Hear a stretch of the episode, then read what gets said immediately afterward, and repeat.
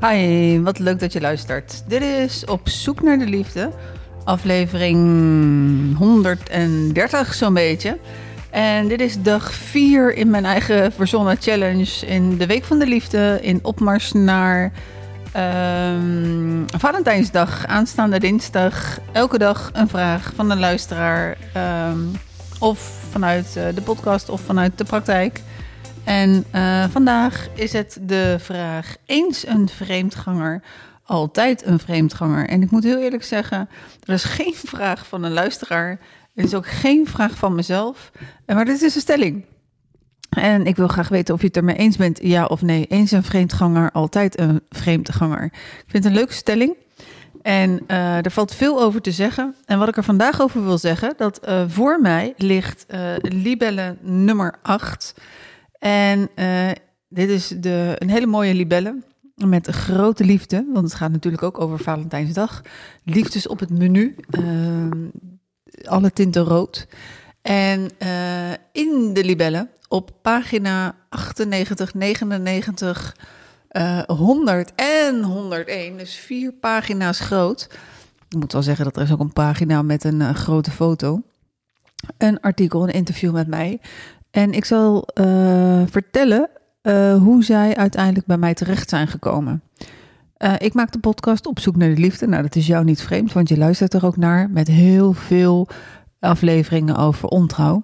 En ik werd benaderd door de journalisten met de vraag of ik een koppel zou weten die zouden willen vertellen over dat een van hun twee vreemd is gegaan. En uh, dat zij een doorstart hebben gemaakt met hun relatie. En uh, nou, ik vond het heel leuk dat ik daarvoor benaderd werd. En vanzelfsprekend ken ik die koppels, want ik heb ze zelf begeleid. En ik vind dat dan altijd een beetje lastig om, uh, om mensen te benaderen. Dat vind ik heel precair. ik heb er een aantal gevraagd en die gaven aan, en dat snap ik heel goed ja, het gaat nu net weer uh, goed met ons. Zelfs een koppel waarvan, uh, waarvan we, waar wij ze echt super verliefd weer geworden zijn op elkaar. En dan hebben mensen eigenlijk geen zin om uitgemeten met foto's uh, in een blad als de libelle te staan. Want ja, dan speelt schuld en schaamte speelt dan ook wel weer best een goede rol. Of een grote rol. Toen heb ik dat weer teruggekoppeld aan de journalisten. En toen zei ik erbij, ja, uh, heel spontaan. Uh, ik kan je alleen helpen door mijn eigen verhaal te vertellen. Nou, toen kwam de vraag terug van, ja, wat is jouw verhaal dan? Het wordt heel kort in, in, uh, in vier zinnen samengevat. En vervolgens hoorde ik een tijdje helemaal niks. En toen dacht ik nog van, mm, ja. maar toen kwam ze bij me terug en toen zei ze van, nou, ik heb het met de chef van de redactie besproken. En heel graag. Ja, en toen dacht ik, oké, ja, wie A zegt moet B zeggen. En dan ga ik dan nu maar uh, helemaal met mijn billen bloot. Nadat uh, vorig jaar in uh, ongeveer mei had ik een vraag gekregen van een journaliste van het AD. Die was ook terechtgekomen op mijn podcast. En toen zei ze, dat was net na een lockdown, dus zij wilde heel erg graag thuiskomen voor dat interview. En toen zei ze van, ja, waarom ben je eigenlijk deze podcast gaan maken? En dat is dan in een split second dat je denkt van, mm, vertel ik de waarheid of vertel ik gewoon een goed verhaal? En ik heb toen besloten om de waarheid te vertellen en toen was die, die kop bij het AD, relatietherapeuten gaat zelf vreemd. Ik zag ook al uh, toen ik het eerlijke antwoord gaf dat de pretlichtjes in haar ogen gingen schijnen. En dat ik dacht van, oh jee, wat komt daar? En vanzelfsprekend uh, heb ik het artikel te lezen gekregen voordat ze het publiceerde. En ik, ik dacht van ja, je moet ook je verhaal ownen. Um, dit is gebeurd. Het heeft uh, mij. Uh, het heeft andere mensen heel veel verdriet ge gedaan. daar ben ik zeer zeker niet trots op. Dat heeft me heel veel geleerd. Het heeft me ook heel veel geleerd over mijn familiegeschiedenis. Het heeft heel veel geleerd over mezelf. Uh, en um, door wat ik allemaal onderzocht heb bij mezelf en waar ik doorheen ben gegaan, uh, ben ik nu, denk ik zelf ook een, ehm, een, een, ja, een, een betere relatietherapeut, omdat ik echt wel weet waar het over gaat. eh, dat ik niet oordeel, dat ik ehm, mensen ehm, ja, heel goed kan begrijpen in welke situatie ze zitten. Ehm, dus ik heb mijn medewerking verleend aan de Libel. En uh, natuurlijk wist ik wel dat, uh, oh ja, libelle nummer 8. En uh, straks komt er over een heel ander, ander onderwerp een stukje in de Margriet. Dat is Margriet nummer 11.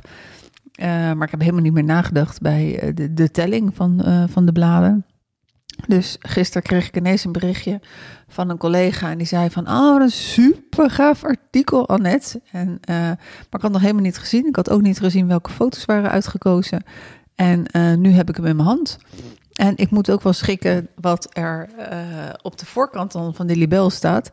Annette, 58, ging continu vreemd. Het dieptepunt was toen ik me voor mijn partner verstopte in de bosjes. Nou, dat verhaal van de partner verstoppen in de bosjes, dat zijn maar heel weinig mensen die dat weten. Uh, dat was dus zo. Dat is inmiddels dan uh, voor alle mensen die het gelezen hebben, is het geen, geen geheim meer. En, en het is waar. En gelukkig staat er ook bij de kop van het artikel: Ik was zo klaar met alle leugens. Um, daarin staat ook het verhaal dat uh, ik ben ooit getrouwd. Ik was uh, vrij jong nog. Um, in hetzelfde jaar, dat was een bewuste keuze. Ik was 24. Uh, was ik zwanger van mijn, van, mijn, van mijn eerste kind, van mijn zoon. En ja, in, in die zin was het gepland. En mijn toenmalige man, de vader van mijn kinderen, was iets ouder. Dus ik wilde wel inderdaad wat jonger aan kinderen beginnen in verband met zijn leeftijd. En in dat jaar wilden we ook trouwen. Dus het, was uh, uh, gekozen in die zin. Dus in 88 ben ik getrouwd. Uh, daarna, na een jaar of zes, zijn wij uit elkaar gegaan. En vijf jaar daarna is de vader van mijn kinderen helaas overleden.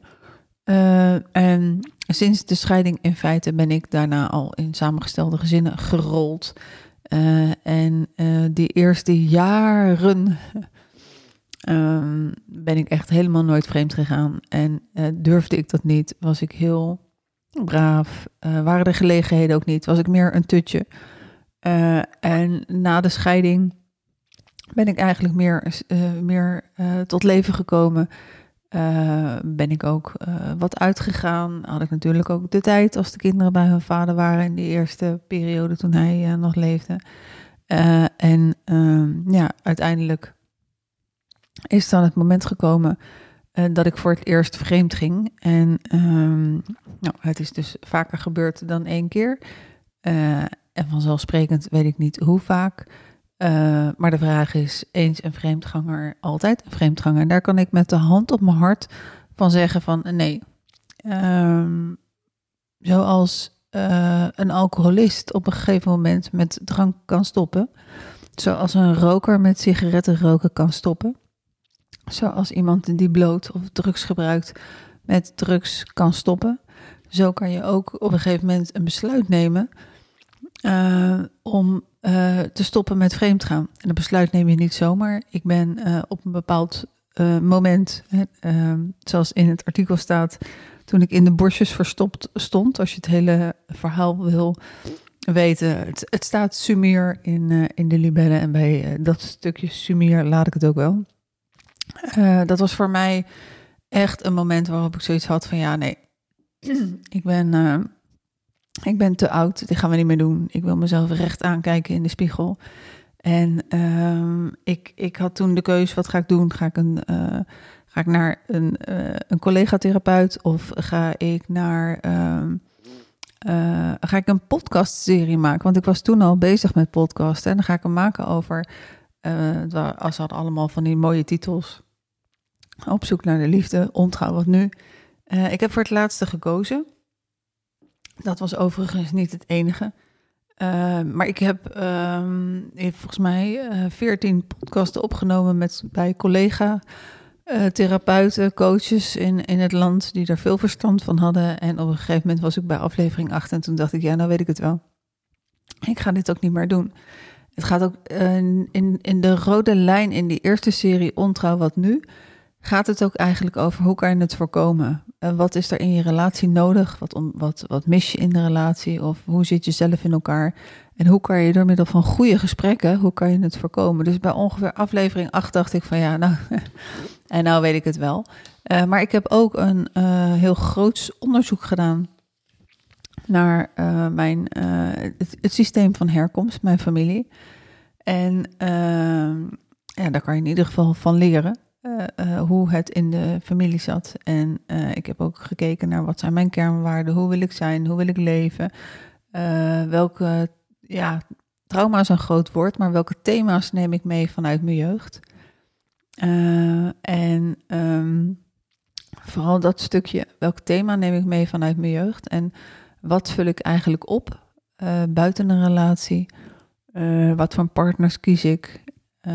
En daar is dan ook weer hè, wat, welk, welk thema uit mijn jeugd? wat, welk, van, vanuit welk systeem van herkomst kom ik? Dus alles bij elkaar heeft me dat ontzettend uh, diep gebracht. Uh, en heel veel antwoorden gegeven. Uh, waardoor ik op een gegeven moment een besluit kon nemen van, nou ja, dit gaan we gewoon niet meer doen. En uh, dat hele verhaal staat uh, vandaag in, in de libel van deze week. En ja, um, ik zou zeggen, als je daarin geïnteresseerd bent, koop de libel. Ik zal ook samen met de websitebouwer van, van mijn website YouTube Coaching kijken wat ik hierover over kan, kan opnemen op mijn website. Je mag natuurlijk nooit het hele artikel in scans op je website zetten.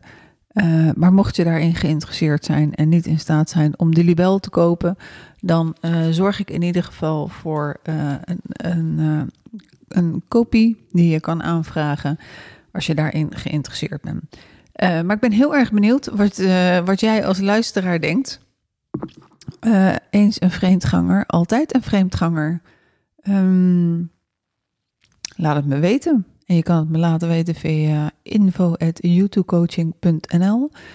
En als jij jouw verhaal wil vertellen, niet deze week, maar wat later in, in, in de maand of in de volgende maand of de maand erop, Neem contact met me op.